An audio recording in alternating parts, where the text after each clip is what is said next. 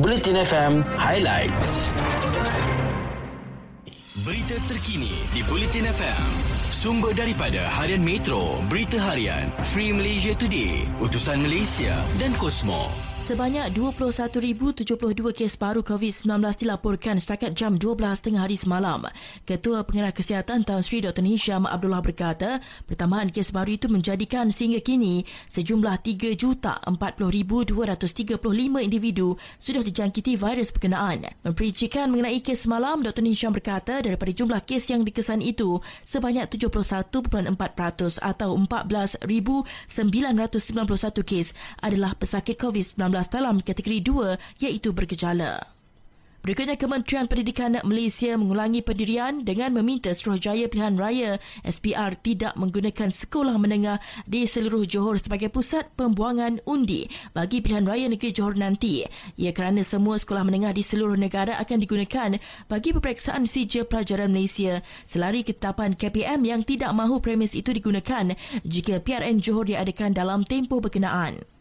Beralih ke perkembangan lain, seramai 8,027 jemaah umrah yang terpaksa membatalkan perjalanan ke Tanah Suci akibat penularan virus Omicron bermula 8 Januari lalu bakal menerima sagu hati diberikan tabung haji bermula Jumaat depan.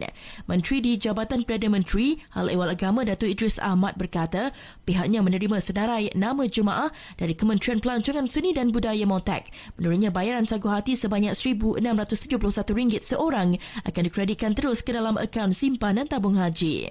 Sementara itu, penghantaran pertama pil oral antivirus Pfizer akan tiba di Singapura pada minggu ini dan ia adalah ubat antivirus oral pertama yang diluluskan oleh penguasa sains kesihatan untuk merawat jangkitan COVID-19 di Republik itu.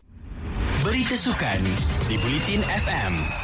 Penubuhan Konfederasi Sepak Takraw Malaysia atau MSC sudah diluluskan Pejabat Pesuruhjaya Sukan sekaligus memperlihatkan kesukaran bagi ahli gabungan itu untuk kembali ke pangkuan Persatuan Sepak Takraw Malaysia. Sijil perakuan pendaftaran yang mengiktiraf penubuhan MSC sebagai badan sukan berdaftar dikeluarkan pada Khamis lalu dengan pemilihan kepimpinan badan induk itu bakal diadakan minggu depan.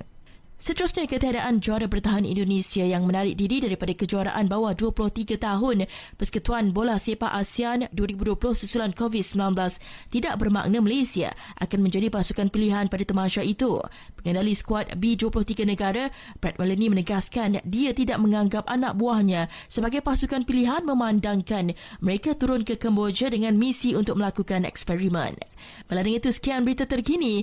Jangan ketinggalan untuk menang hadiah utama slot iklan radio bernilai RM125,000 dan wang tunai berjumlah RM25,000. Hantarkan penyertaan idea perniagaan anda ke laman web bulletinfm.audio sebelum 19 Februari.